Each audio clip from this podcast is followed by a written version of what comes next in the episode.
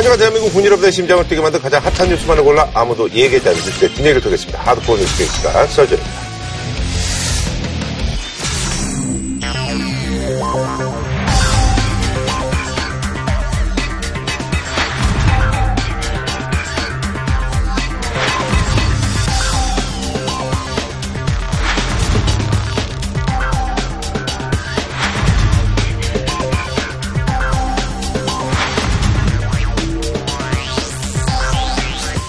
금지 키워드로 본격 뉴스를 한번 시작해 보도록 할 텐데요. 국방과 관련해서요. 금지 키워드 고용 세습인데요.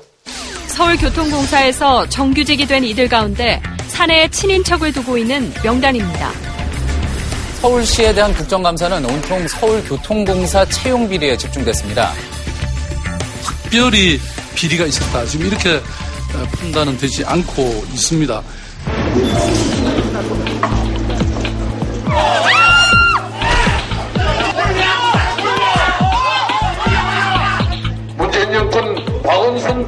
서울시장이 우리 청년들의 일자리를 빼다 빼앗아서 자신들의 측근과 그 가족들의 일자리로 만들어 버렸습니다. 그래서 이번에 문제 이제 서울교통공사 채용비리 의혹인데 구이역 네네. 그 사건 났을 때 이제 비정규직인 이 김군이 참사를 당했는데 원래 이제 그 2인 1조로 해야 되는데 혼자 일하고 예. 그러면서 거기에서 컵라면 이런 게 나오면서 비정규직의 애완이라든지 이런 게 이슈가 됐죠. 그래서 박원순 시장이 비정규직을 가능하면 다 정규직으로 하겠다 음. 이런 이제 원칙을 발표한 바가 네. 있고 시민의 생명이나 안전에 관계된 그런 업무에 대해서는 전면적인 정규직화를 추진할 지금 계획입니다. 그 뒤에 이제 이제 2017년까지 무기계약직이 뽑히고 또 무기계약직이 정규직화가 됐죠. 네네네. 무기계약직에서 일반적으로 전환한 분이 1285명인데 네네. 그 중에 가족이 근무하는 사람이 112명입니다. 음. 처음에 108명이었는데 다섯 명이 새로 밝혀졌어요. 음. 근데 한 명이 중복 카운트가 돼 있었던 게. 밝혀져서 112명이 되는 거고 이게 이제 전체 조사가 제대로 됐느냐에 대해서도 지금 의혹이 네. 제기된 거고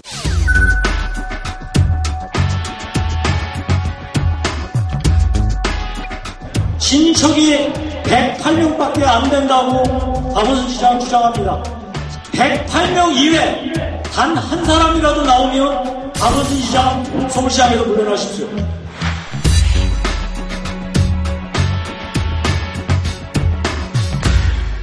지금 전체 조사를 했다고 교통공사에서는 얘기를 하는데 네네네. 전체 조사를 했다 하더라도 적은 숫자라고 보기는 어렵죠. 네네네. 그래서 이게 교통공사냐 가족공사냐 뭐 음. 이런 이야기도 나오고 그런 상황이죠. 네네네.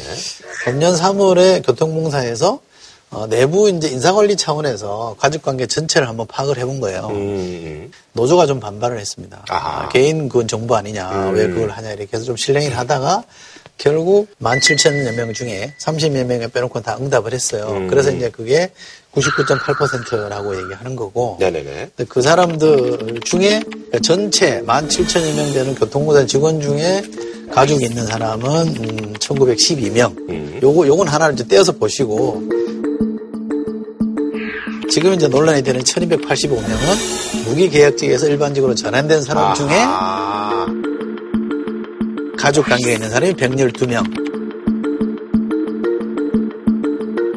여기서 뭔가 문제가 있지 않느냐 이렇게 되는데 요 중에서도 구의역 사고 이전에 음. 이미 이제 무기계약직이나 이런 걸로 전환돼 있었던 사람들이 35명이고 음. 그 이후가 73명이에요. 음. 요 나머지 5명에 대해서 아직 분류가 안 돼 있어서 음.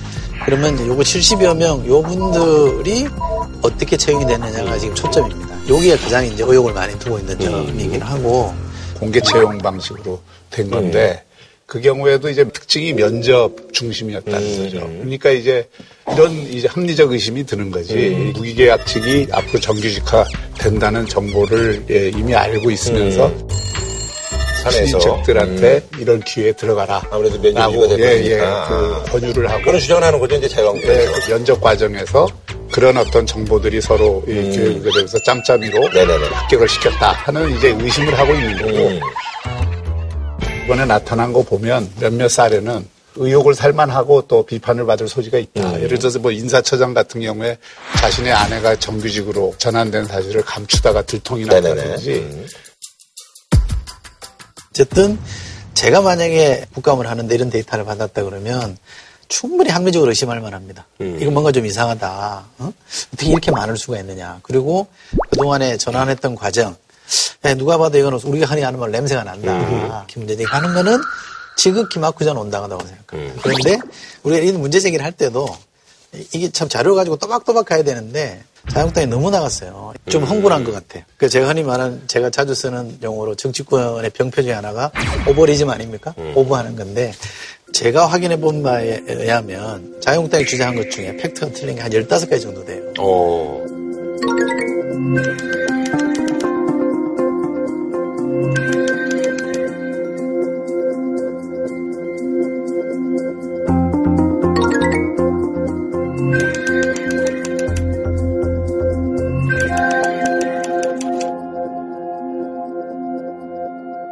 가지 핵심적인 팩트가 틀리기 시작하면 그거에 대해서는 본인들도 교정을 해야 되잖아요. 근데 지금 그런 노력을 안 하고 있고 아니 원래 것만 가지고 고집을 하고 있는 사안이잖아요.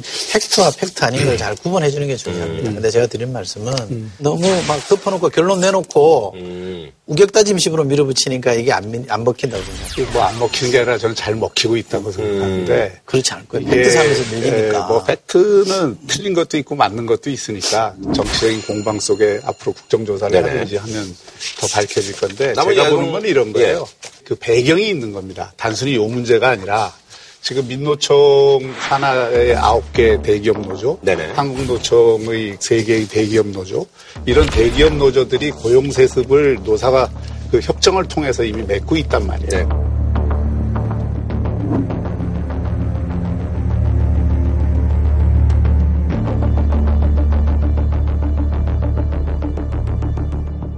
이거야말로 귀족 노조 귀족노조, 예. 세습 아니냐는 비판이 제기되고 청년들도 상당한 문제의식을 갖고 네네네. 있단 말이에요.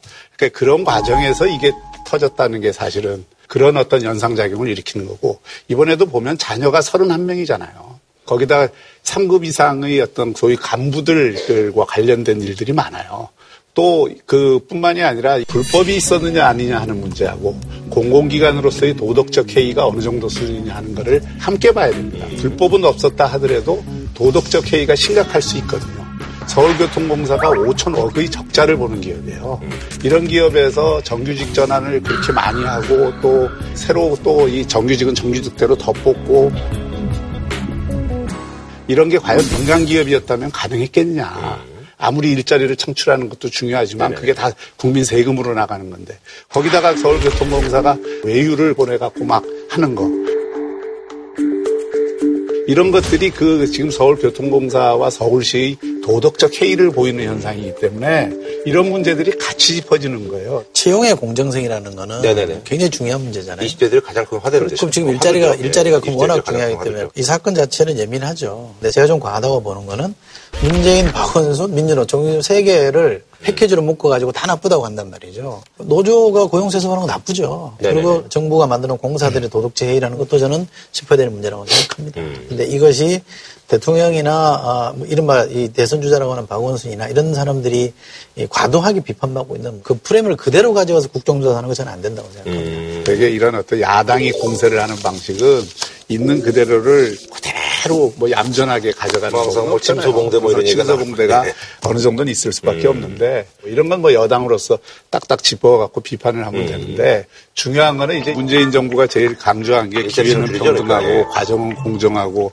결과는 정의로울 거다 이거 아니에요. 근데 이 고용세습 이런 걸 보면 기회는 끼리끼리고 과정은 냄새나고 결과는 열받게 한단 말이에요. 그러니까 이 문제 자체가 갖는 이 성격이나 이런 거는 사실 여당의 입장에서 이거를 계속 방어한다고 해서 방어가 되는 사안은 아니다. 음. 지금 이게 지나치게 정치 공세가 돼가지고 대통령이 한 말까지 다 지금 그게 맞냐 이렇게 문제 제기하는 거잖아요. 채용 과정이 공정해야 하듯이 저는 정치 공세도 어느 정도는 공정하게 해야 되는데 이거는 뭐 막무가내 식으로 처음부터 결론을 내려놓고 어, 공세하는 것에 대해서는 저희로서는 방어할 수밖에 없습니다. 그거 그냥 받기 어렵잖아요. 그러니까 최순실 게이트를 파헤칠 때 저희가 국정감사 때 했거든요. 정치 공소 우리도 했죠. 그런데 이렇게 막 덮어놓고 결론부터 제시하면서 하지 않고 전 상임위에서 다 쪼개가지고 데이터를 가지고 치밀하게 검증을 해 들어가면서 이게 속된 말로 잘 몰아갔거든요. 그러면서 이게 국민적 동의나 큰 촛불로 간 거 아니에요?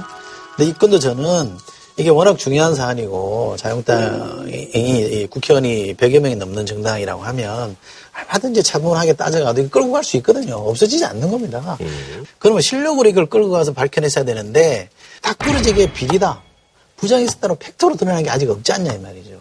합리적 의심이 드러난 비리로 아직 안 나타났다면 그 부분에 대해서는 조금 신중해 가는 게 맞죠. 예, 자유한국당은 국정조사 요구서를 국회에 제출했습니다. 바른미래당과 민주평화당도 함께했습니다.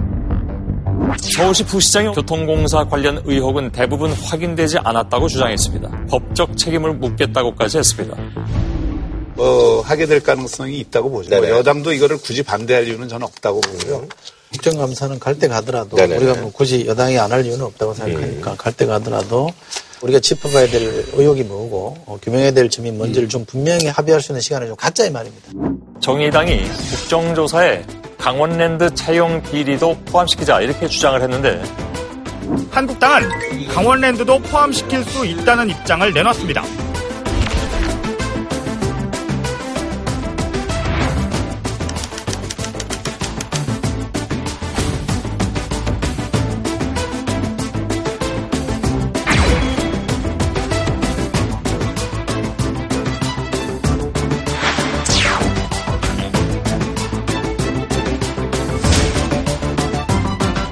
근데 위험이 이 처분된 것을 국정조사를 통해서 얼마나 밝힐 수 있을지는 모르지만 저는 그것도 의혹이 있다면 같이 묶어서 음. 정의당에서는 이제 그걸 하자는 얘기죠, 하는. 것도 방법이다. 사실 이제 이런 논란과 관련해서 이제 공기관 채용 비리 의혹과 관련해서 이제 검정부 채용 근절 추진단이 이제 11월 달에 이제 출범할 계획이라고 하니까 정부 나름대로 또 노력도 하고 있는 그런 상황입니다. 한 줄평으로 뭐 마무리 짓도록 하겠습니다. 변호보다는 공공부문 개혁과 노동 개혁의 계기로 삼으라.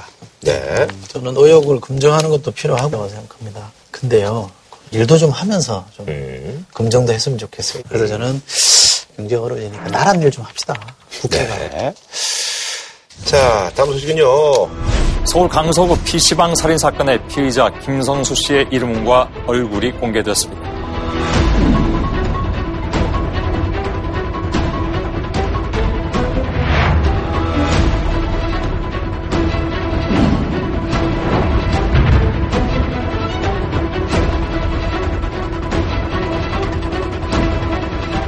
피의자 김성수가 심신미약으로 감형돼선 안 된다는 청와대 국민청원엔 100만 명 넘는 시민이 동참했습니다.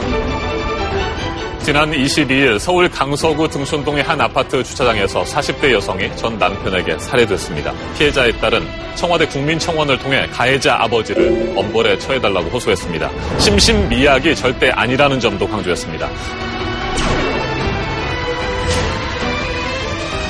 그래서 이번에 준비한 금주의 청원은요. 심신미약 감형 폐지입니다. 그 심신미약 또는 네. 뭐 심신상실 네. 법에 이렇게 감경해주는 조건으로 들어있으니까 네, 네. 이제 피의자들이 활용을 하는 거죠. 사실.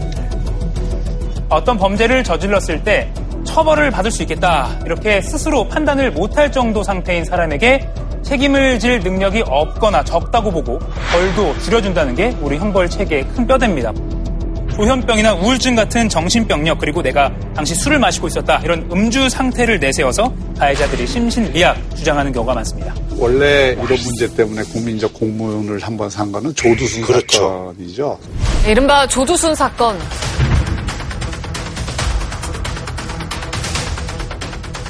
초등학생을 참혹하게 성폭행했지만 심신 미약 상태를 인정받아서 징역 12년형을 받았습니다.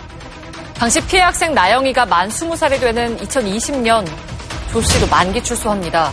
그 사람 얄굴 예, 중독이었다. 그러니까 이제 예, 음주감경을 해준 거. 너무 어, 억울하거나 이렇게 슬픈 사연들을 많이 만들어내잖아요. 멀쩡한 사람들이 아무 죄 없이 날벼락 만든 거 아닙니까? 술 먹은 걸 가지고 감경해 주는 거는 저는 엄당치 않은 음. 것 같고요. 예, 음주 후 사고는 이게 정신질환이 아니죠. 그렇죠. 그거는 뭐. 예, 이미 뭐 법무부 장관도 엄격하게 네. 저는 법정 최고형을 앞으로는 뭐 구형하겠다 이런 네. 원칙을 밝힌 바가 있지만 그 방향이 저는 맞다고 봅니다. 본인이 정신이 제정신이 아니었다는데 본인이 어떤 그 주의해야 될 의무가 있는 거고. 네. 해외 살아도 사실 이제 그런 경우에 가명이 거의 가명이 없죠. 예.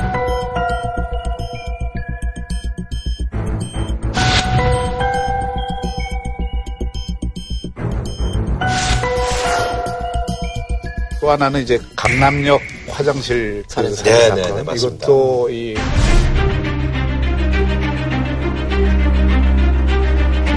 사람 사는 이제 세상에서 뭐 이런 일들이 뭐 저 말고도 이제 여러 부분들에서 이제 일어나고 있는 일들인데 살인범이 조현병 환자였거든요. 네, 네. 그래서 그 심신미약으로 네. 감형을 받았다 그러니까 그 이번에 그 김성수라는 네. 그 범인이 우울증 기록을 제출했다 이런 음. 뉴스가 나오면서 제가 잘못을 했다고 생각하기 때문에 제가 똑같이 치료한다고 생각하고 있어요.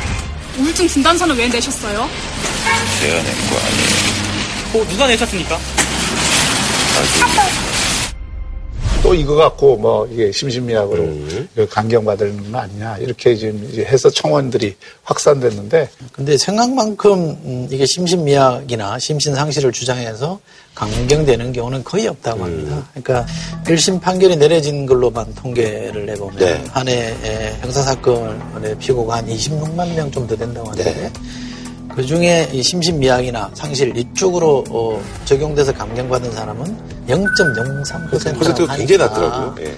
거의 없는 거죠. 그러니까 법원이 굉장히 엄격하게 하고 있다는 건데, 근데 이제 사법 불신이라는 게 있는 겁니다. 지금 많은 분들이 사법부의 결정에 대한 불신이 있습니다. 왜, 왜냐, 왜 중학생 이렇게 속된 말로 꼬셔가지고 이렇게 했는데 무죄 난 경우 있었잖아요. 아주 유명한 사건인데, 연예인 뭐 시켜준다 그래가지고 했던 사건이 있었는데, 대표적인 사건들만 이렇게 보도가 되니까, 그러니까 보도가. 기본적으로 사법 불신을 갖게 되는 게 전제로 깔려 있는 게 네. 하나 있고요. 요걸 풀려면 저는 이 판결문을 공개하는 게 필요합니다. 이게 지금은 판결문을 필요한 사람만 제한적으로 이렇게 볼 수 있게 해놨거든요.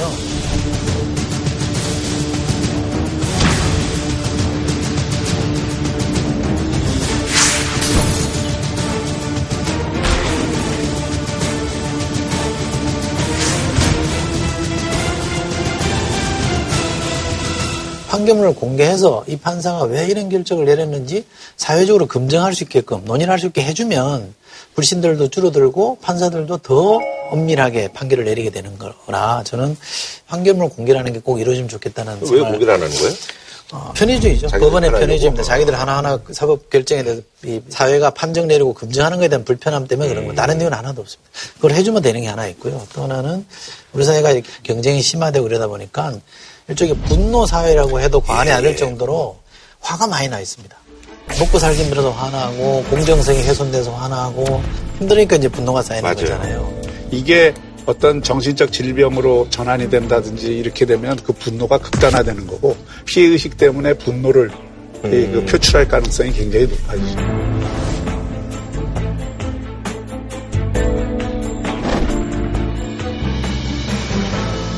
어느 사회는 이게 분노 게이지를 막 끌어올리는 걸로 가서 굉장히 이 사회가 힘들어지는 어, 지금 우리 사회가 있고, 이제 그렇게 될까봐 그래가지고 걱정하는 거 아니에요? 그러지 않고 그래도 이걸 잘 관리해서 음. 그래도 안정적으로 가는 사회가 있잖아요. 우리가 고민해야 될건요 차이죠. 분노가 폭발하는 사회로 가지 않고 음. 그러니까 분노 게이지가 내려가는 사회로 만들어져야 되는데 이 숙제를 지금 제대로 못 풀고 있다라는 게 뭐 우리가 좀 반성해야 될 대목이긴 분명한 것 같고요. 문제는 이제 우리 사회에 이 정신질환을 앓는 사람들이 굉장히 많다는 거죠. 그 가운데에서도 이제 조현병이 이제 2017년 현재 한 10만 7천 명 어, 정도 어, 되는 걸로 나타나요. 알고 계신 분이. 예, 그런데 실제 조현병 그 환자로 추산되는 건 한 50만 명이라고 그 얘기를 할 정도로 사실은 병원에서 제대로 예, 받고 예. 예. 이분들이 물론 다 뭐 정상적인 생활을 하는 분도 있지만 음. 오늘도 뭐 조현병 환자가 두 사람을 길 가는 이 모르는 사람을 공격을 해서 한 사람이 중태라는 뉴스를 어. 제가 보고 들어왔는데 그러니까 이게 조금 구체적인 대책이 필요한 거죠. 지금 심신미약 범죄자들이 재범률이 60%입니다. 음. 전과 구범의 재범률이 25%거든요. 어. 심신미약으로 이게 범죄를 한번 저지른 사람이 나와서 범죄를 저지를 확률이 굉장히 높은 거예요. 그러니까 이게 사회적으로 특별한 관심을 갖고 관리를 해야 되는 겁니다. 근데 지금 지역마다 다른데 이 광주가 최근에 이 소위 정신건강 에 관한 관심을 굉장히 많이 기울여서 정신질환을 안- 앓고 있는 사람이 어떤 문제를 일으켰다 그러면 경찰하고 그 정신건강 전문 요원이 함께 간다고 그래요. 어, 현장. 가서 이제 그걸 관리를 하고 이렇게 하면서 예산도 다른 지역보다도 훨씬 많이 투입이 돼 있고 광주가 굉장히 모범적으로 운영이 되겠습니다. 그리고 또 하나는 지금 유일한 이 정신장애 범죄인 치료 시설이 공주거든요. 네네네. 근데 이제 공주가 이 정원이 728명인데 입원 환자가 1200명이라 그 한 50명씩 한 방에 막 넣고 이게 관리를 하고 포화 상태니까 대충 그거에서 내보내고 이렇게 된다는 거예요. 근데 독일은 우리가 보다 인구가 두 배밖에 안 되는데 이런 그 내가 이런 일곱 군데 있다는 거죠. 그 현대 사회의 특성상 정신질환 환자들이 계속 늘어날 수밖에 없잖아요. 국가가 이에 대한 이 관심이나 예산 지원, 정책적 노력이 없었던 것도 사실이죠. 그러니까 이 부분도 어, 분명히 좀 어, 확충을 해야 될 거라고 생각합니다.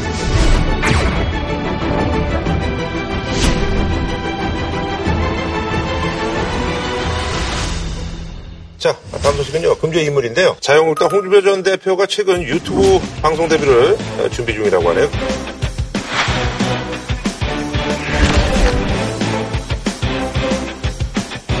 홍전 대표 왈 좌파들이 이제 인터넷 찌질이들을 동원해서 이미지 조작으로 우파 정당의 리더들을 아, 시화한다. 뭐 이러면서 이제 본인 스스로가 이제 방송을 좀 하시겠다라는 거예요. 예. 그래서 이번에 준비한 금주의 인물은요. 유튜버 홍준표. 콩카콜라인가요? 네. 이제 유튜브 지금 뭐 유튜브 시대로 넘어가고 있기 때문에 네. 이게 미디어 전체 환경이 그래서 그 정규제 TV 이런 것들은 지난번에 박근혜 대통령도 거기 나와서 이제 본인 입장을 말씀하셨고. 어떻게 지내고 계십니까? 무거운 마음으로 지내고 있습니다. 힘들기도 하지만 또 뭐 그것도 어, 내 잘못이 아닌가 그렇게 받아들입니다. 새로운 미디어 시장으로서 영향력도 있고 자기 지지층을 모으는 데는 네네네. 굉장히 그 큰 역할을 할 수가 있죠. 홍준표 대표로서는 뭐 충분히 생각해 볼 수 있는 음. 네, 방안이라고 생각하고요.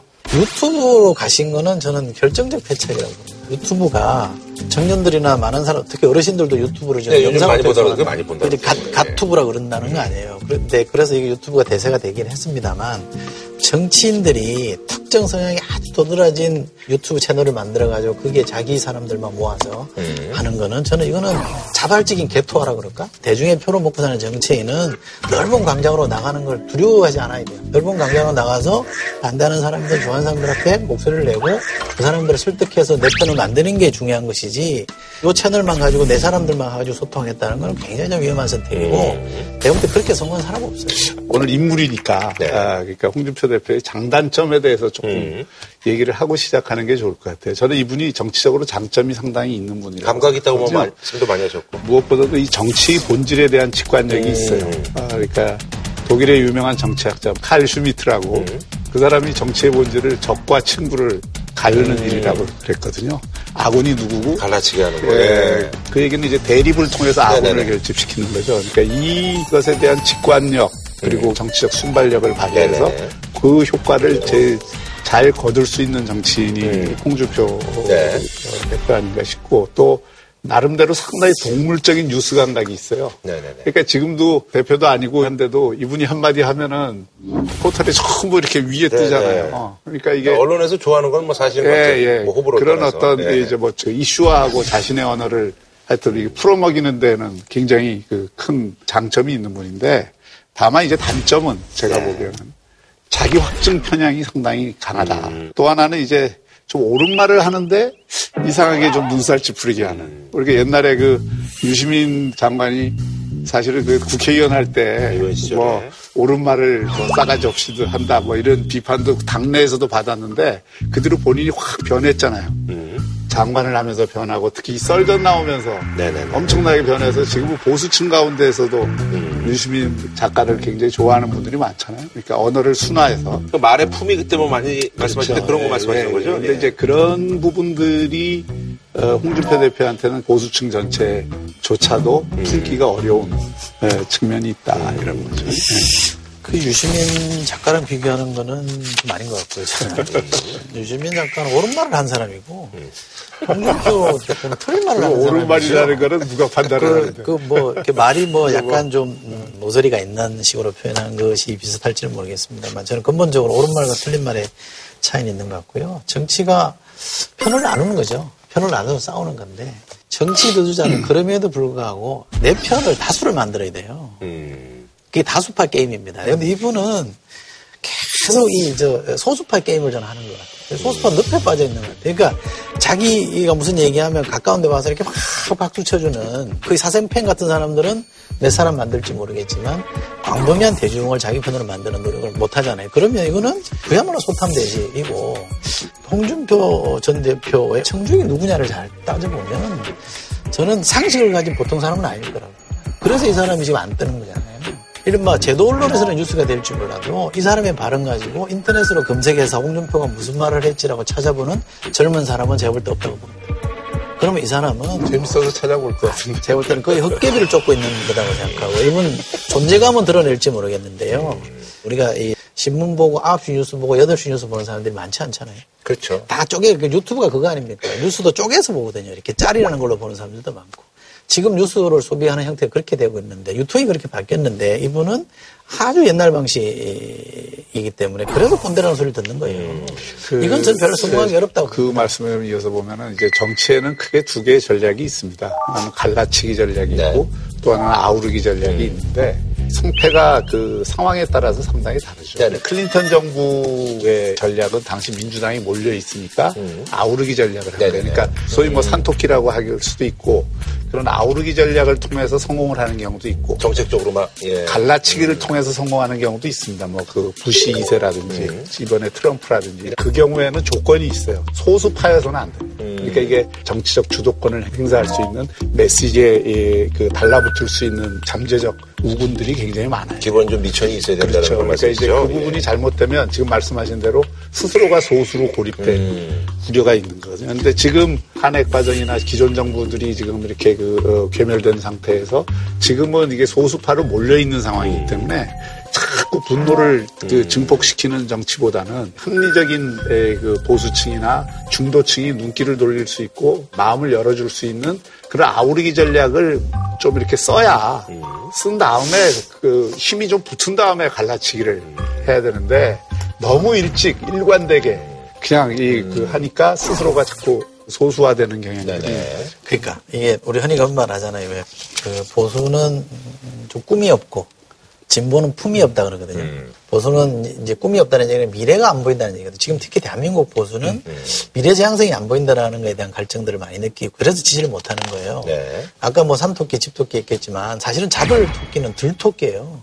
산토끼는 잘 안 잡히거든요. 상대방 쪽에 있기 때문에. 근데 덜에 널리는 토끼들 우리 편으로 잡는 게 중요한데 예. 홍준표 전 대표는 다수파를 만드는 데 대한 관심이 별로 없으신 것 같고 어쨌든 내 존재감을 좀 분명하게 해줄 수 있는 우군 정도는 확보하자. 이게 현재로서 나한테 불가피한 선택이다. 이렇게 생각하신 것 같은데 저로서는 별로 성공하기 어렵다고 보고요. 어, 근데 이제 아무래도 이제 그 홍전 대표 좀 움직이니까 전원체 조강특위 위원이 뭐 아무래도 견제 아닌 또 견제를 하시네요. 그래서 콩카콜라 얘기에 대해서 어, 몸에 탁 쏘는 것만 생각하지 말고 몸에 좋은 것을 생각하자. 뭐 이런 아, 이게, 이게 내가 볼 때 참 답답한 게 전원책 그, 저 위원이라 그래야 되나요? 이런 얘기에 일일이 반응하면 안 돼요. 아, 덕 말하고 싶어 죽겠는데 어떻게 반응을 안 해. 그러니까 평론가 소리 듣죠. 본인이 뭐 일이라고 또 생각하시는 거죠, 뭐. 예. 아니, 그, 아니, 여기 설정 나와서 이렇게 얘기하면 말이 돼요. 어. 말이 되는데, 그 당의 어떤 미래라고 지금 생각되는 해결사로 들어가신 분이 지금 이런 데 반응해가지고 말장난하고 있으면 저도 이철희 의원한테 동의하는데 이게 좀 진중할 필요가 있거든요. 이제 뭐 본인은 뭐 좋은 말로 했을 수도 있지만 듣는 입장에서는 비난으로 들리잖아요. 또 바깥에서 그렇게 읽힐 소지도 있고. 근데 가장 당에서 중심적인 혁신의 임무를 띠고 있는 분이 개개인의 사람에 대해서 이러쿵저러쿵 얘기하는 식으로 되면 신뢰성이 확 떨어지거든요. 그 김병준 위원장하고 변현재 변호사 관계가 지금 헷갈리 일반인들도 좀 헷갈리는 거예요. 그래서 이제 그 김병준 위원장도 요번에 이제 견제구라고 이제 표현하는데 이제 특위위원인지 평론가인지 모르겠다. 뭐, 뭐 이런 얘기를. 평론가적인 발언도 좀 음, 하는 것 같고 제가 봐도 지난번에 말씀하신 월권 뭐 이런. 그런데 월권은 뭐냐면 당의 지도 체제에 대해서 막 언급을 한다든지 지금 강력한 뭐 지도자로 가야 된다 이런 얘기 있고 또 경제민주화도 얘기하고 이런 얘기를 하고 있잖아요. 이건 사실은 비대위가 해야 될 일이거든요. 그러니까 조광특이라는 거는 국회의원 지역구별로 조직 책임자, 당협위원장, 당협위원장, 저희는 지역위원장이라고 그러는데 그. 사람을 누구로 할 음. 거냐에 대한 판단을 하는 자리인데 당의 노선과 이 지도 체제까지 거론하기 시작하면 이거는 뭐 거의 비대위원장의 역할을 하겠다는 거잖아요. 그거는 김병준 위원장으로서 용납하기 어려운 거라 견적으로 날린 건데 어, 저는 이거는 김병준 위원장 말이 맞다고 봐요. 그러니까 전현책 변호사가 조금 더 신중 또는 진중하게 가야 본인도 역할하고 해피엔딩으로 끝날 수 있지. 그러지 않고 자충우돌 하면요. 정치판이라는 데가 무지 험한 데라 끝까지 가기 어렵습니다. 네. 김병준 체제가 이제 100일 됐잖아요. 그렇죠, 예. 전체적으로 보면 저는 B 약점은 줄 수 있다고 봅니다. 그러니까 화려하게 이 뭐 정치를 했다든지 국민들의 기대에 부응하는 정도의 혁신을 지금 결과를 내놨다든지 이런 건 아니고 좀 갑갑하게 느끼는 기대치는 못 미치는 있어요. 게 있는데. 근데 이분이 장점이 있다면 훨씬 안정적으로 이그 당을 관리하면서 그리고 자기가 할 일에 대해서 이 명확한 나름의 계획을 갖고 뚜벅뚜벅 가고 있는 건 분명히 보여요. 초기에 메시지를 정리하는 문제라든지 당 혁신을 위해서 종황특위를 한다든지 이분의 목표가 그잖아요. 다음 통합전당대회까지를 하여튼 잘 해서 그 이벤트를 잘이그 치르고 그 과정에서 다음 당이 할 개혁 과제들을 하여튼 완수하겠다 이런 거니까 그 일정표에 비추어 보면은 김명준 위원장은 나름대로 지금 자기 이, 그, 행보를 하는 겁니다. 지금 이제 자유한국당 내에서 홍준표 대표 문제가 자꾸 좀 이슈가 되는 네네네. 거는 결국 전당대회를 하는데 그렇죠. 홍준표 대표가 나올 거냐 안 나올 거냐 네네. 이 문제 아니겠어요? 그렇죠, 그렇죠. 예. 홍준표 대표 입장에서는 억울할 수도 있겠지만은 대통령 선거에서 패배를 한 다음에 그때도 제가 썰전에서 당대표로 바로 나오는 거는 그거는 책임지는 정치인의 모습이 아니다라고 했는데 나와서 또 당대표가 됐잖아요. 그래서 지방선거에 져서 또 책임을 지고 물러났잖아요. 그래서 열리는 전당대회에 본인이 또 나온다 그러면 이거는 보수에게 지금 제일 국민들이 묻고 있는 게 너희들은 어떻게 책임질 줄을 모르냐. 그리고 왜 총선 반성을 지고 또 못하냐. 책임지면 되지 뭐. 아니, 또 나와, 그러고. 그래서 책밟기 돌듯이 하는 사안으로부터 빠져나오기가 힘들고, 그렇게 되면은 이제 이게 자유한국당이 됐든 보수가 됐든 모든 이 실타래가 꼬이기 시작한단 말이에요. 근데 이제 두 분은 나온다고 보시는 거예요? 저는 개인적으로는 뭐 안 나오리라고 봐요. 예, 근데 지금 당이 못 나오게 한다든지 뭐 또는 자신의 정치적 재기에 못을 박는 식으로 이 할 때는 그 용납하지 않겠다 이런 메시지를 지금 보내는 거죠. 예, 자유한국당 쪽 사정을 좀 들어보니까 12월에 원내대표 선거가 있거든요. 지금 10여 명이 거론되고 있고. 아, 그 역학 구도를 좀 봐야 돼요? 네, 거기서 누가 되느냐가 아마 다음 대표 2월쯤에 전당대회를 한다고 하니까 가늠해 볼 수 있는 변수다 이렇게 생각하는 것 같아요. 근데 거기서 이제 홍준표 대표하고 좀 친한 분이 나오시면 그러니까 이게 본인이 이제 나서 볼 수 있는 공간이 열리는지 안 열리는지는 이제 원내대표가 누가 되는지 보면 아는데 제일 속을 안 드러내 보이는 이른바 최악의 유권자가 국현들이거든요. 실제로 찍기 전에는 잘 몰라요. 근데 저는 김무성 대표나 홍준표 대표는 좀 출마하기 어렵지 않을까.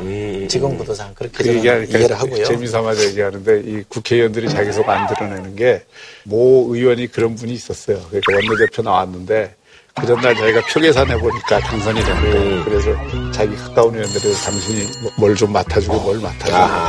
그렇게 정말 미리 하고. 딱 그래서 어. 이거 틀림없다. 그런데 딱 당일에 일곱 표 나왔어요. 그래서 그래서 그게 한번 굉장히 화제가 됐던 적이 있었는데 국회의원을- 어려워요. 국회의원들 자기 속을 안 보. 국회의원을 유권자로 하는 선거가 제일 어렵다는 교수하고요. 자, 뭐한 줄평 좀 부탁드릴까요? 저는 그 이영기 시인의 낙화라는 19절을 좀 우리 홍준표 아, 전 대표 낙화요? 네, 네. 읽어드리고 싶습니다. 가야 할 때가 언젠가를 분명히 알고 가는 이의 뒷모습은 얼마나 아름다운가. 가실 때입니다. 지금은 갈라치기도 좋지만 아우르기를 고민할 때. 자, 다음 소식은요. 한 주간을 정말 뜨겁게 달군 정치권 뉴스를 저희가 한번 선별을 해봤는데요. 문재인 대통령은 국무회의를 열고 지난달 남북 정상회담에서 합의한 평양 공동선언과 관련해서 군사 합의서를 비준했습니다. 다만 청와대는 지난 4월 남북이 합의한 판문점 선언과 달리 이번엔 국회에 비준 동의를 요청하지 않았습니다. 판문점 선언과 달리 평양 공동선언은 막대한 예산이 들지 않고 관련 입법도 필요 없다. 없다는 이유입니다. 자유한국당은 국회를 무시했다며 남북관계 개선을 문 대통령과 여당만 독점하겠다는 인식이라고 비판했습니다. 너무 다른 비준 온도, 문 대통령 비준 위원 논란인데 사실 뭐 야는 뭐 당연히 그래서 초혼법 때문에 그래서 뭐 김성태 대표는 무슨 애를 낳기 전에 이제 뭐 출생신고 한 거다라고 이제 국무회의 심의를 거쳐 직접 비준하는 분식은 아기가 태어나기도 전에 아기 이름과 또 생년월일까지 기재해서 출생 신고를 마쳐버리는 그런 정부나 이제 대통령은 이제 어, 적법한 권한이다라고 얘기를 하고 있는데 어, 두분 생각을 좀 듣고 싶습니다. 그는 애를 놓기 전에 출생 신고 했다라고 보면 안 되고요. 애는 이미 낳았어요. 대통령이 애를 낳았으니 이거 좀 신고하겠습니다.라고 국회 비준 요청하니까 근데 출생신고를 지금 거부하고 있는 거예요. 국회가. 저는 이, 분이 이렇게 바라보는 건 맞지 않고요. 저는 여야 공이 굉장히 쓸데없는 논쟁을 하고 있다고 저는 생각합니다. 이건 논쟁할 일이 아니거든요. 남북관계 발전에 관한 법률, 이른바 남북관계 발전법에 보면 어떻게 하라는 게 다 정리가 되어 있습니다. 남북 간의 합의서가 이게 하나냐? 그게 아니고 그동안도 뭐 발효된 것만 해도 160건인가 넘어요. 그래서 일부는 국무회의를 통해서 비준됐고 그중에 네. 일부는 국회 가서 비준된 게 있거든요. 그러면 이 법에 준해서 그동안 어떻게 했는지를 보면 답이 나오는 겁니다. 이걸 왜 갖고 논쟁을 하고 어, 편집 풍파를 일으키는지 이해할 수 없습니다. 지금 이게 쟁점이 세 개예요. 쟁점이 세 개인데 첫째는 이게 그 헌법 그 60조 1항. 국가의 안전 보장에 관한 사안 뭐 이런 거에 대해서 국회가 동의권을 갖는다. 라고 하는 헌법 60조 1항에 해당되는 사안이냐 아니냐. 이게 하나의 쟁점이고 또 하나는 판문점 선언을 국회에 동의하려고 이미 동의 요구를 했고 어, 그걸 추진 중인데 판문점 선언은 국회 동의를 받아야 되는 사안이고, 왜 이 평양 선언은 어, 동의 안 받아도 되느냐. 즉 앞뒤가 안 맞지 않느냐. 뭐 이런 그 문제 제기가 있을 수 있고요. 세 번째는 평양 합의 가운데 제일 쟁점이 되는 게 9.19 어, 합의에서 군사적 합의거든요.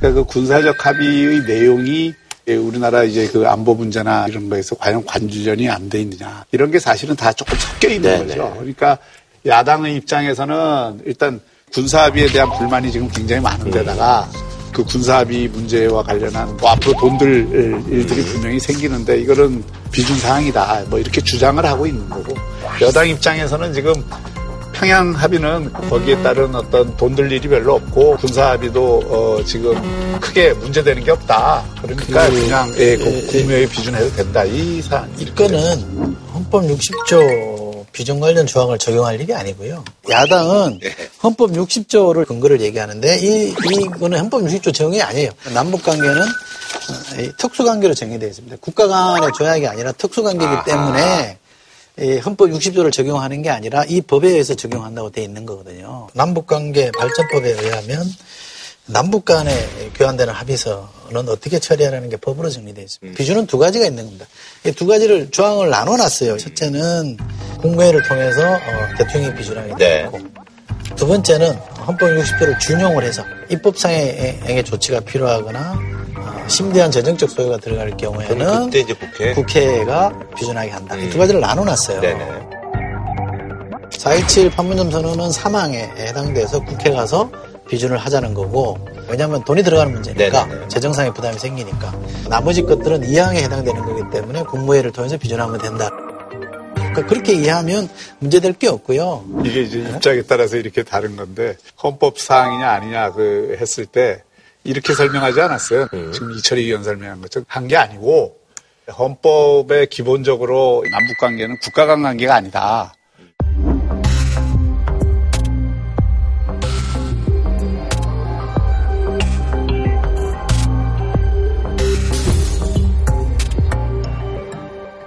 그런 어떤 논리를 들이대갖고 청와대가 해명을 하니까 헌법사항인지 아닌지에 대한 해명도 어, 분명하게 안 된 거예요. 그런데 국제법상으로는 북한이 국가죠. 문재인 대통령도 그렇기 때문에 이 그 자신의 저서에서 이건 국가 간 관계에 의율해서 어, 국회 비준이 필요하다는 이야기를 한 바가 있거든요.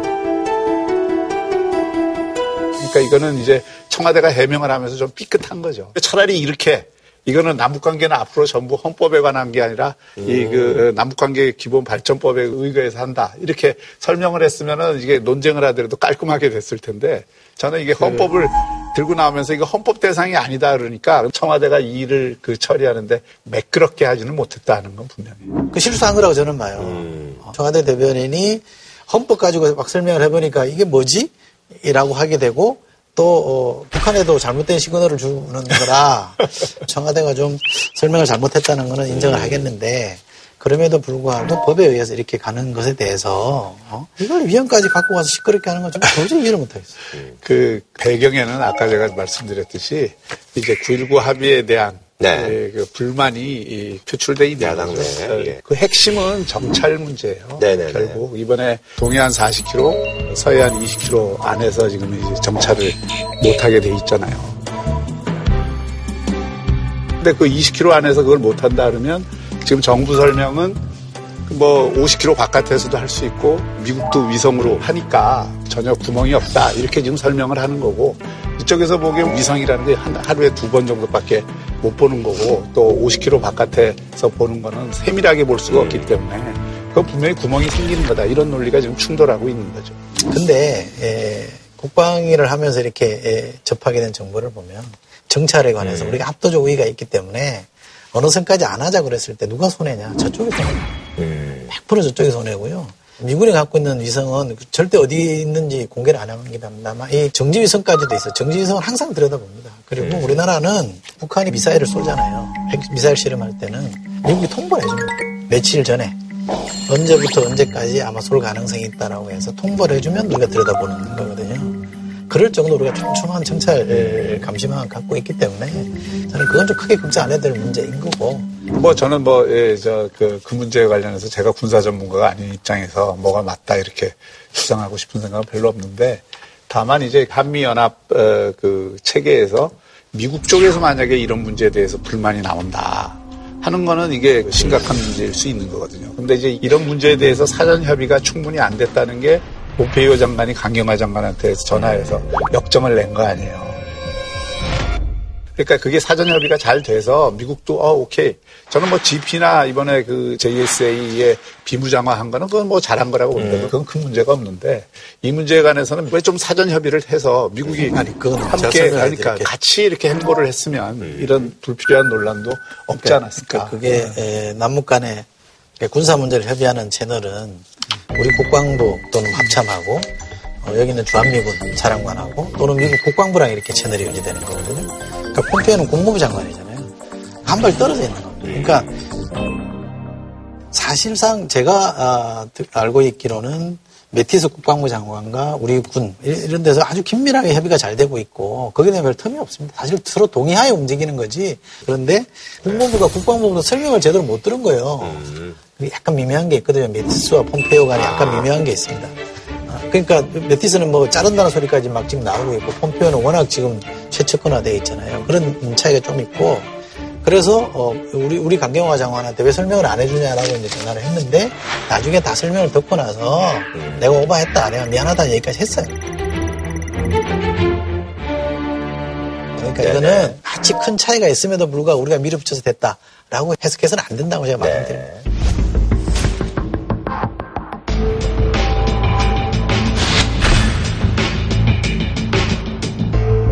다음 두 번째 정권 소식인데요. 어, 민주당이 이제 가짜뉴스 전쟁을 치렀는데 가짜뉴스는 공동체 파괴범입니다. 국론을 분열시키는 민주주의 교란범입니다. 검찰과 경찰은 가짜뉴스를 신속히 수사하고 불법은 엄정히 처벌하시기 바랍니다. 이후 여당인 더불어민주당은 가짜뉴스 대책특별위원회를 만들고 입법 추진에 나섰죠. 자, 이 특위의 위원장, 이 박 의원은 얼마 전 구글 유튜브를 찾아가 광주 5.18 민주화 운동에 북한군이 개입했다는 등의 허위 정보를 담은 콘텐츠 등 모두 104건을 삭제해달라고 요청했습니다. 하지만 거절당했습니다. 구글은 커뮤니티 가이드라는 걸 갖고 있어요. 자기들 사이트를 어떻게 운영할 건지라는 게 갖고 있는데 거기 보면 12개 유형으로 나눠져 있다고. 합니다. 뭐 음란물이라든지 뭐 상해나 사망을 유발한다든지 증오, 폭력 이런 것들을 이제 카테고리로 만들어서 자율 규제를 하고 있는 거죠. 그런데 12개 중에는 허위라고 해서 무조건 내리지는 않는다는 겁니다. 그러니까 이게 음, 가짜 뉴스다. 허위, 아, 허위인데도. 허위 예. 뉴스라고 해서 무조건 삭제하지는 않는다는 게 그 커뮤니티 가이드 자기들의 방침이에요. 이런 건 어떻게 하냐면 우리나라 같은 경우는 방송통신심의위원회라고 있습니다. 방심위를 거쳐가지고 결정을 내려면 그걸한테 통보를 해서 내리라고 그러면 내리게 돼 있습니다. 그거는 100% 지금 준수를 하고 있다는 거거든요. 그러니까 절차는 그렇게 진행하면 되는 건데 저는 뭐 이 문제 보면서 좀 쓴 웃음이 나왔거든요. 그러니까 이게 여당이 야당일 때하고 야당이 여당일 때가 완전히 딱 반대인 거예요. 처지죠. 처지죠. 그러니까 그 박근혜 정부 때는 팟캐스트에서 가짜뉴스 많이 퍼진다고 또 이렇게 제어를 하려고 그랬고 또 지금은 유튜브 문제가 되니까 유튜브 제어하려고 그러는데 그러니까 이제 집권 세력의 입장에서 보면 그런 거를 보면서 아 이거 진짜 이 가짜뉴스가 국익에 굉장히 손해가 된다는 발상을 할 수 있어요. 지금 사이버상에 국론을 분열시키고 아니면 말고식의 폭로성 발언이 도를 넘어서고 있어서 사회에 분열을 가져오고 있습니다. 또그 박근혜 정부 때도 마찬가지고 지금 정부도 마찬가지일 거예요. 지금 대통령을 폄훼하는 기사들이 더구나 허위에 가까운 뉴스들이 막 돌아다니면 얼마나 화가 나겠어요. 근데 화가 난다고 표현의 자유에 그 해당되는 것을 건드릴 때는 굉장히 유의해서 건드려야 돼요. 우리 당의 거의 조작 정보 가로하고 가짜 뉴스 이렇게 대책이 이렇게 해놨는데 저도 그 위원입니다. 근데 저는 이것이 제도 개선으로 가는 거는 전 충분히 오케이 우리가 해야 될 일이다. 그러나 공권력을 동원해서 무리하게 막 막는다. 이거는 탄압에 우리나라가 역사 특수한 경험을 갖고 있기 때문에 저는 굉장히 조심해야 된다고 저는 생각하고 그러나 다만 이른바 칠링 이펙트라고 있잖아요. 위축 효과. 워낙 이게 광범위하게 퍼져 있고 하니까 한 번에 이제 딱 그, 큰 소리 쳐가지고 야, 하지 마. 그 나쁜 짓이야. 이런 이제 경고를 주고 싶어 했다라고 저는 이해를 합니다만 그럼에도 불구하고 저는 이 문제는 굉장히 신중하게 다뤄야 된다라고 저는 봅니다. 소위 가짜 뉴스든 허위 뉴스든 이런 거를 통해서 제어를 하기 시작하면 지금 칠링 효과라 그랬지만 이 표현의 공간 자체가 위축될 그 위험이 있는 거거든요. 그런 차원에서 저는 정의당 추혜선 의원이 가장 정확하게 짚었다고 생각해요. 대상을 명확하게 잡을 수 없는 것에 대한 규제는 과잉 규제를 초래한다. 옛날부터 이런 거는 사실 가짜 뉴스는 있었어요. 아, 그렇죠. 괴담이란 말로 예. 쓰인 적도 있었고 옛날에는 소문도 있었고 네네네. 뭐이 카더라도 무슨 있고 뭐, 예. 카더라 통신 예. 무슨 무슨 업무 뭐 이런 것들 많았잖아요. 근데 이제 옛날보다 이제 퍼지는 속도가. 그러니까. 예, 그게 이제. 그러니까 이렇게 족보를 가지고 있는 이 가짜 뉴스나 괴담을 법으로 제재하려고 하는 건 옳지 않다. 실효성도 없다. 전 전적으로 동의하고 있다. 다만 SNS 미디어 환경이 달라짐으로 해서 대변해야 된다는 말씀. SNS를 통해서 유포되는 이 시스템, 음. 이, 이 유통망을 그냥 내버려 둘 거냐에 대한 고민을 좀 해야 된다고 생각하고 미국 대선에 러시아가 개입했다는 거 아닙니까? 네네.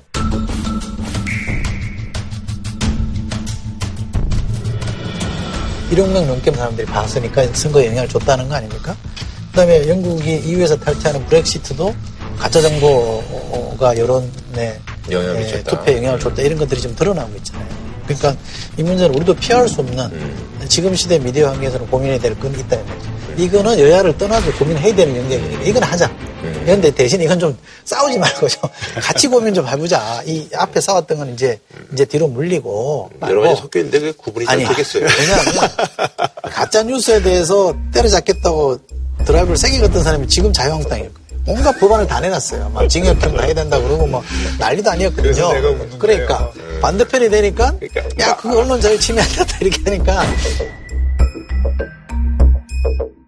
저는 그런 공방은 국민 보기도 좀 낯뜨거우니까 하지 말고 그래서 어제 오늘 하지? 말고 서로 하지 말고 자율 규제는 저는 요청해야 된다고 생각합니다. 이 자율 규제는 당신들이 기준을 좀 더 가지고 적극적으로 해야 되는데 지난 8월에 한 채널을 폐쇄했답니다. 어, 유튜브 측에서. 아, 유튜브 같이 해다가. 그러니까 12개 이제 범죄에 들어간 거죠, 그러니까? 그 페이스북, 뭐 트위터, 어, 애플 다, 다 계정을 없애버렸다는 겁니다. 혐오 스피치, 그러니까 혐오 범죄를 자꾸 야기하는 문을 닫았다는 거거든요. 이런 정도 조치는 필요한 거니까 네네. 정치권이 끼어들어가 이래라 저래라 할 필요는 없이 대형 플랫폼들은 이런 문제에 대한 고민을 좀 해야 되고 네. 규제가 있어야 돼요. 그런데 회사 자체의 어떤 공식 옳고 그름의 모든 판정을 이 플랫폼이 하면 이 사람들이 심판자 역할을 또 하게 되는 문제가 생기기 때문에 자율 기재를 할 때 사회적 공론화를 거쳐서 진행되는 건또 필요하다 저는 생각합니다. 가짜뉴스 생산되는 것 중에 하나가 돈벌이 때문에 그런 거예요.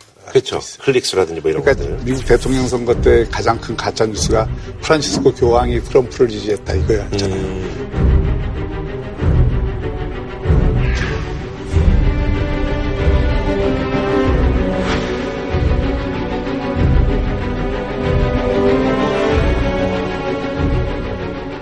자꾸 보니까 마케도니아의 한 도시에 어, 그 아이들이 그걸 한 거예요.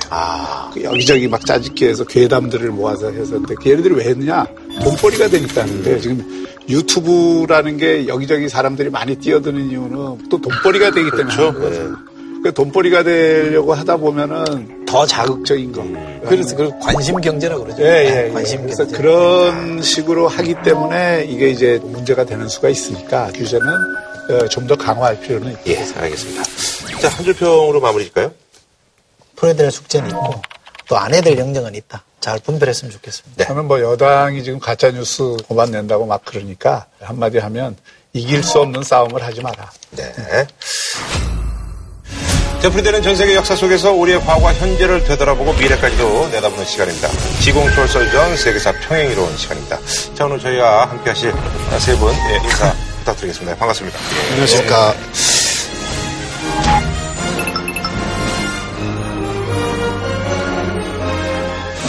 자, 지난 그 10월 24일이요. 비서실세 최순실 국정농단의 파문의 어떤 단초가 된 최순실 씨의 것으로 확실시되는 개인 컴퓨터에서 확인한 최 씨의 대통령 연설문 개입 의혹들입니다. 뉴스룸을 통해서 이제 공개가 된 그런 날이었습니다. 예. 아, 그래서 오늘 저희가 그래서 네, 최고 권력자 뒤에 숨어 있는 비선실세를 저희가 주제로 삼아봤습니다. 그 당시에 우리 저 호사카 유지 교수님께서 촛불 집회 또 아, 예, 예. 세 번 정도. 아, 그러세요? 예, 예. 네. 나가서 사진도 찍었고요.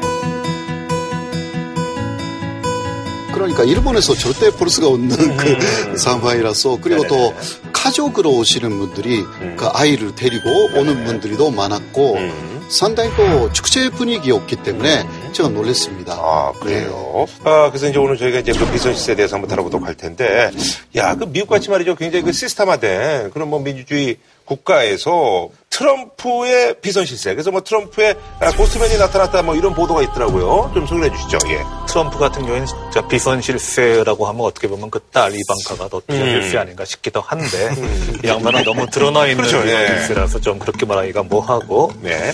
그다음에 앨런 웨이젠버그라고 해가지고 웨이젠버그, 예. 네, 71세인데 이제 공식 직함이 있긴 있습니다. 음. 그러니까 트럼프 대통령 개인의 이제 최고 재무 관리자 이렇게 돼 있어요. 그러니까 공적인 영역에서 어떤 직함은 아니잖아요. 이게. 그렇죠. 그죠? 이게 그 말하자면 백악관에서 어떤 뭐 음. 비서관을 하고 있다는 음, 그런 건 맞아요. 아닌데, 근데 이 사람이 잘 안 알려진 것이 음. 구글에서 이 사람을 쳐보면은 네, 사진 한 장만 딱 나오거든요. 음. 공식적으로 이렇게 찍은 사진 한 장만 나오고 대중한테 거의 알려져 있지가 않대요. 그러니까 그림자 속에 숨어가지고 신비로운 인물이네요. 뭔가 이제 주인을 위해서 실제로 많은 일을 소위 왕의 남자로서 하고 있더라. 음. 그냥 이번에 무슨 플레이보이 나오는 모델인가요? 네. 저거가 약간 무슨 뭐 스캔들이 있었을 네, 성추문 사건이 있었죠. 예, 이 사람이 가가지고 이렇게 음마금을 하고 아하. 이 사람이 또 무슨 뭐 돈 문제 같은 것을 이 사람이 다 일괄해서 관리하고 있다. 음. 그런 얘기가 있습니다. 근데 사실 그 네네. 미국의 민주주의가 처음 디자인됐을 때는요. 대통령이 실세가 아니도록 원래 디자인이 되어 있습니다. 그래서 일단 타이틀을 봐도 알 수가 있는데 우리는 대통령 그럼 큰 대자에다가 이렇게 통치할 때 통자 이렇게 쓰는데 president라는 단어는 굉장히 거기에 비하면 빈약한 단어거든요. pre는 앞이라는 뜻이고요. sedere가 라틴어로 앉다라는 뜻입니다. 그래서 president는 그냥 앞에 앉아 있는 사람이라는 뜻이거든요. 그럼 누가 실세가 되도록 디자인이 돼 있냐 미국의 헌법이 원래는 상원 의원의 네네. 여러 의원들이 그 법안을 통과시켜서 이대로 정치를 해라라고 얘기를 하도록 비선 실세가 아닌 선출 실세가 대통령을 조종하도록 원래는 만들어져 있었어요. 그래서 이제 많은 미국의 역사학자들이 지금의 대통령제를 imperial presidency 제국적 대통령제다라고 비난을 하게 되는 거죠. 근데 원래 의도와는 다르게. 그렇죠. 예. 그러니까 대통령이 너무 많은 힘을 가지고 있다. 그러니까 원래는 트럼프 대통령도 만약에 실세가 있다면은 계속 상원 의원이랑 얘기를 하면서 정치를 해야 되는데 이제 대통령 힘이 막강하다 보니까 그런 사람들이랑 얘기를 하는 게 아니라 여기 보면은 언론 재벌 루퍼트 머독이라든지 부동산 개발업자 리처드 르프렉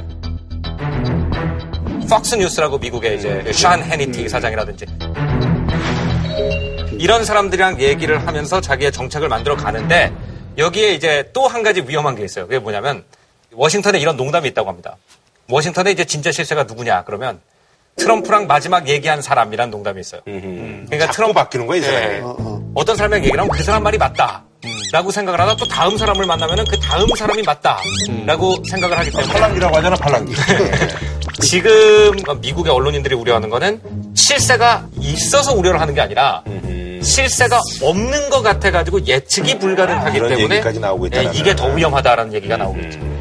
중국 공산당 내가 어떻게 보면 그 소조라고 비서실세 천국이라는 어, 그런 얘기가 있어요.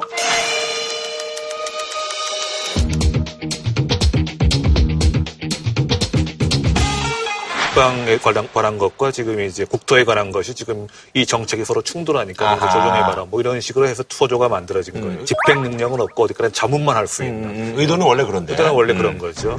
심핑이 집권한 대로 그 소조의 조장이 되는 경우가 또 많아졌어요. 곳곳에서 자신의 어떤 힘을 이제 어, 과시하고 이제 챙기려는 어, 그래서 이것이 결국은 이 시진핑의 집권, 지금 뭐 거의 시진핑 황제가 됐다 그런 말도 있을 정도로 중앙 집권화하려는, 1인 집중하려는 그런 것이 소조를 통해가 지고 그걸 하고 있다. 한편으로는 그거는 조금 오해이고, 그건 조직 간의 어떤 이제 융화를 위해서 어쩔 수 없이 하는 것이다. 그것을 비선실세라고까지 보는 건 지나치다. 이런 말도 있는데 이것이 천하의 공론이라든가 어떤 원리 원칙에는 맞지 않는 정치가 될 가능성이 굉장히 높아지죠. 네네. 아니 근데 일본 같은 경우는 사실 네. 이제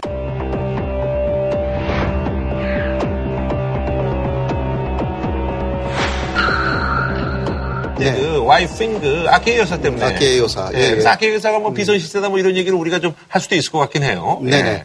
일본에서는 먼저 아키에 요사에 대해서는 가존 내 야당 그렇게 불렀습니다. 아, 이렇게 이미지가 좋았군요. 예. 예, 예. 그러니까 아베가 너무 그 우파의 이미지가 있기 때문에 조절할 역할을 어, 하고 있어가지고 그리고 아주 그 소민적인 이미지를 많이 갖고 있었고 교회 진보조라는 데가 있는데 거기에 이자카야까지 열었습니다. 아키에 요사가 유즈라고 해서 그렇게 해서 거기에 나가서 소민들의 목소리 쭉 듣는 것입니다.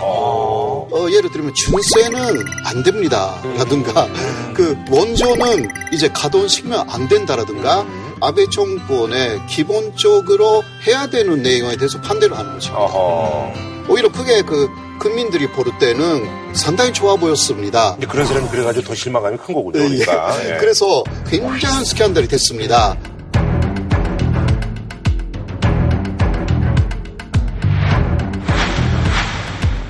결국은 어떻게 됐냐고 하면 주변에 사람들이 알아서 그렇게 해준 것 뿐이지. 음, 이번에 어떤 그 관료도 자살하고 뭐 이랬었잖아요. 네, 네. 그래가지고 그렇습니다. 결국은 우여곡절 끝에 삼선의 성공을 했군요. 네. 여기는 삼선의 성공했는데 사실 이제 프랑스 사르코지 같은 경우는 사실은 그 스캔들 때문에 사실 재선에 이제 실패한 케이스 아니겠습니까? 이제 프랑스에서 한때 비선 실세로 지목을 받던 사람이 로레알이라는 네네. 화장품 회사의.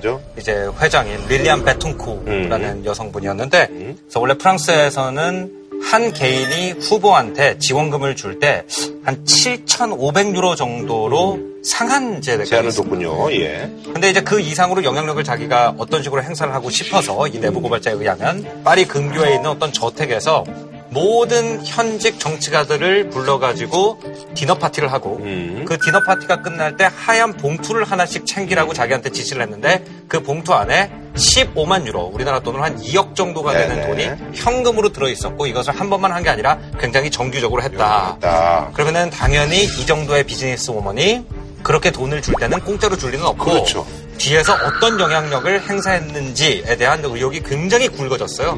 그래서 이제 affaire 베탕쿠르, 베탕쿠르 affair라고 그래가지고 굉장히 유명한 프랑스 사회를 흔든 사건이 됐고 근데 이제 사실 이제 이렇게 이제 부를 가진 사람들이 본인들이 정치하면 되는데 또 그건 또 안 하는 것 같아요. 이분들의 이제 최종 목적은 어, 어떻게 보세요? 권력을 이용해 가지고 한탕 벌자 뭐 것도 있겠습니다만은 자기 자신이 실질적으로 나라를 좌우하고 싶다. 뭐 좌지우지하고 싶다. 결국 이제 권력욕이란 말씀이신 거죠. 특히 그 민주주의 사회에서 선출을 통해 가지고 권력을 지게 된 사람은 국민들이 내가 뽑아줬으니까 너가 그 자리에 있지라는 사실 때문에 권력을 자기 마음대로 사용하지 못하잖아요. 그 제한이 또 역설적으로 있을 수밖에 그것이 없죠. 어떻게 보면 민주주의의 기본적인 메커니즘이고.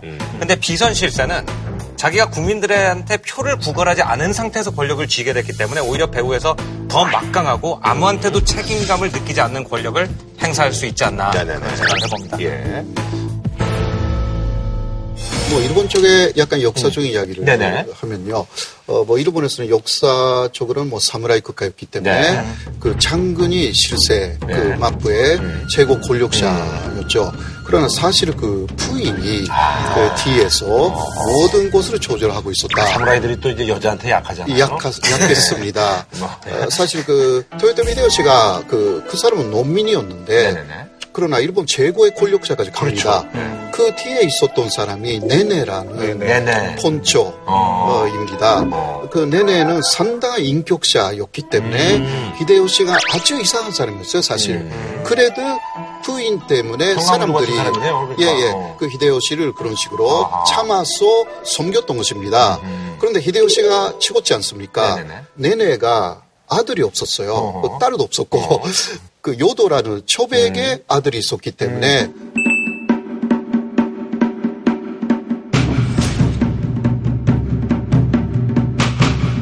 히데요시가 사망에 쫓겨납니다. 그 사람이. 그래서 분이 있었던 거죠, 사실. 근데 거기에 도쿠가와 이에야스라는 네네네. 사람이 찾아갑니다. 예. 예, 그 도쿠가와 이에야스가 도와달라.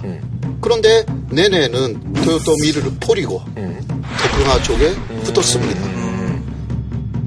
네네에게 용렬되어 있었던 군사가 그쪽으로 다 갑니다. 그렇게 해서 그러니까 자기 집이었던 토요토미가를 완전 묘로화시킵니다.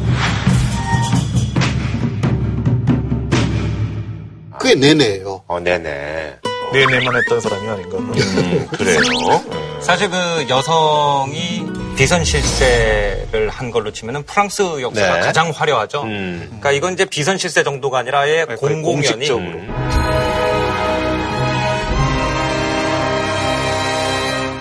그래서 루이 14세의 세 명의 여인을 가지고 이제 루이 14세의 정권을 갖다 나누기도 하는데 라 발리에르 시대, 몽테스팡 시대, 그다음에 마티뇽 시대 이렇게 나누는데 예, 거의 프랑스. 왕의 음. 정부실이라고 하는 아예 사무실까지 두고 왕이 직접 듣기 귀찮은 민원은 내 미스트레스한테 얘기를 하면은 내 미스트레스가 나한테 얘기를 해줄 것이다 라고 그래서 아예 거의 국무총리랑 비슷한 수준의 권력을 공식적으로 위임을 했었어요. 그러니까 뭐 그때 이제 1756년부터 그 한쪽에서 프로이센이 있고 그 프랑스하고 오스트리아하고 그다음에 러시아가 한 편을 먹어가지고 프로이센하고 싸웠거든요. 그러니까 이 프리드리히가 나는 세 여자를 때문에 못 살겠다. 이런 식으로 얘기를 해요. 그 세 여자가 누군가 하면 러시아의 엘리자베트 여제, 그 다음에 이제 오스트리아의 마리아 테레지아 여제. 그런데 프랑스에서는 루이 15세가 아니라 루이 15세의 애첩이었던 퐁파두루. 이렇게 해가지고 그세 여자 때문에 들스둥썰에 못 살겠다 그래가지고 이분이 참 개를 좋아했다는데 네. 그 캐세 마리아한테 퐁파두루, 마리아, 엘리자베타 이렇게 이름을 붙여놓고는 열받을 때마다 한 번씩 이렇게 어, 퐁파두루 똑바로 못해. 뭐 이런 음. 식으로 좀 이렇게 분풀이를 했다고 합니다. 예. 사실 이 프랑스가 이런 역사가 길기 때문에 지금 아프리카 대통령들의 부인을 보면은 그 부인 중에서 지금 아프리카 대통령들의 부인을 보면은 그 부인 중에서 프랑스 출신 백인 여성들이 굉장히 많아요.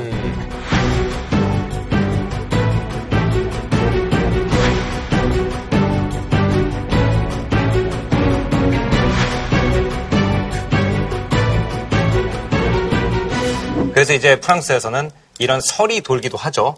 일부러 프랑스 정부에서 저런 여성들을 심어서 아하. 겉으로는 아프리카 국가들이 프랑스 제국에서 독립을 한 걸로 보이지만 속으로는 저 여성들을 통해서 비선실세로서 저 아프리카를 다시 아직도 다스리고 있다라는 음모설이 들 정도로 이런 역사가 이제 프랑스에선 굉장히 진합니다. 음.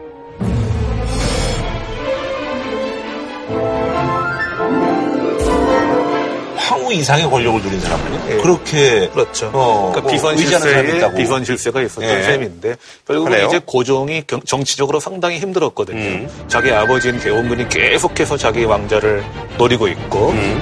자기가 개화를 해야겠는데 선비들은 다 왕을 외면하고 음.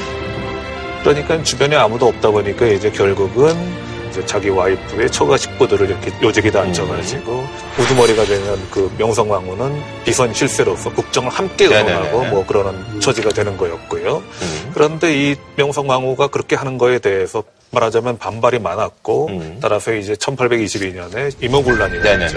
그래서 군인들이 이제 국무에 습격해가지고 이제 왕비를 죽이려니까 간신히 탈출해서 음. 장원에 숨어 있었는데 그때 어떤 무당이 아 점을 쳐보니까 언제 언제 황공을 하시겠네요. 음. 이게 들어맞았답니다. 맞으니까 아 정말 신통한 사람이다. 이제부터는 국정을 당신의 말 듣고 말하자면 운영을 하겠다. 그래서 진령군이라는 이름까지 딱 붙여주고 그래서 그 진령군이 말을 하면 그것이 명성왕후한테 가고 음. 명성왕후가 말을 하면 그것이 고종한테 가가지고 이 말하자면 무당이 나라를 움직였다. 뭐 근데 사실 이제 권력자가 몸이 안 좋고 그래가지고 그 틈을 이용해서 사실 레간 대통령의 연부인이었던 낸시. 낸시 레이거. 예. 첨성 술사에게 많이 의지를 했다. 그런 이야기가 있습니다. 그거는 레간 대통령 자체가 여러 가지 심신적으로 약했기 때문에 저격당했었죠. 암살, 예, 예, 예. 그 저격당했지 않습니까? 네네네.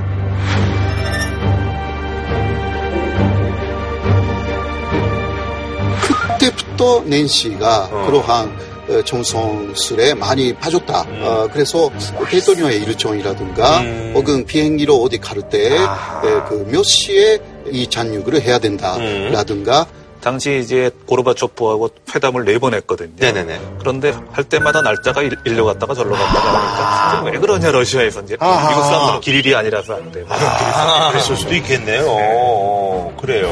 이거는 최근에 또 이야기인데 그 점쟁이한테 많이 의지한 누가요? 수산들이 있습니다. 아, 수상이? 예, 어. PC 아. 노부스케. 어, 그 사람 유명한 사람이에요. 예, 예. 지금 그, 그러니까, 아베 신조 존재의 외조부고요. 후쿠다 타케오라는 어. 수산도, 어, 다 거의 가, 같은 점쟁이한테 가서, 다 여러 가지 이야기를 들었습니다. 그 사람이 누구냐고 하면, 후지다 고토토메라는 여자인데요. TV에 나와가지고, 여러 가지 예언을 하는데, 왜 당신이 그런 식으로 어, 여러 가지 예언을 맞출 수가 있냐 물어봤더니 하와이에 있는 여우가 나에게 예, 그 지었다. 어, 그런 식으로. 하필이면 또 하와이 왜 하와이인지 잘 모르겠지만. 그러네. 예, 그때 그 어, 자신이 갖고 있었던 빌딩 화재가 났습니다. 화재가 났는데 세상 사람들이 왜 자기 빌딩 화재가 나는 곳을 그 알지 못했냐 그러한 비판을 받아가지고 조금 인기가 떨어져서 하와이로 갔어요. 그런데 거기서 살해당한 거예요. 오, 예. 예. 하와이로 갔어요. 그런데 거기서 살해당한 거예요. 오, 예. 예. 1994년에. 근데 그 아들까지 총 맞아가지고 죽었는데. 예. 근데 그때 문제가 어, 여러 사람들, 그 총계, 재계의 사람들의 그 이야기. 그것을 그 노트로 다 썼습니다. 그 사람. 그 노트가 유명했어요. 그 노트가 사라졌습니다. 그 노트를 안 썼으면 안 죽었을 텐데. 예, 그러니까. 그죠. 그 노트가 그 있으니까. 노트가 이게 세상에 나가면 여러 가지 비밀이 새 나갈 거 아닙니까? 그때 체포된 사람이 지금 30년 그 형을 받고. 받고 있는데 나는 아니다 쭉 주장하고 있어요. 아니 그러나 사실 이제 미국 같은 경우는 비선 실세라기보다는 로비스트가 이제 합법적인 나라잖아요. 그래서 돈이 사실 정치를 만들잖아요. 그래서 그 슈퍼팩이라는 그 정치 후원 제도가 있어서 공공연하게 뭐 입김을 넣고 이러잖아요. 이 슈퍼팩을 가장 많이 후원하는 사람으로서 이제 Koch Brothers라고 Koch 하는 두 Brothers. 명의 형제가 있는데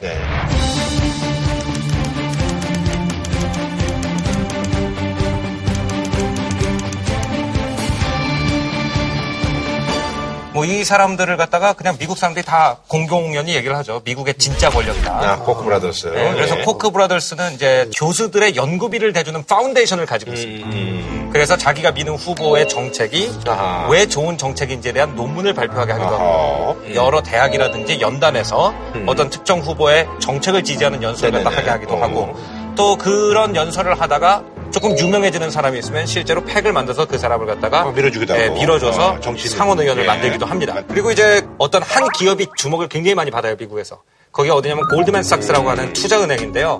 미국의 역대 재무장관들을 보면은 골드만삭스의 직원들이 그쪽으로 갔다가 전관 예우로 다시 골드만삭스로 맞아, 오는 맞아. 경우가 워낙 많아서 골드만삭스하고 government 정부라는 단어를 갖다 합쳐서 미국 사람들이 Government Sachs라고 하는 신조어를 만들었어요.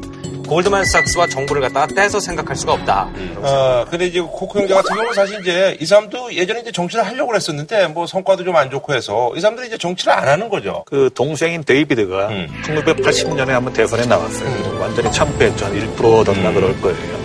1960년대에 록펠러 유명하지 않습니까? 네네네. 근데 존 록펠러의 손자인 넬슨 록펠러가 이제 대통령의 꿈을 꿨어요.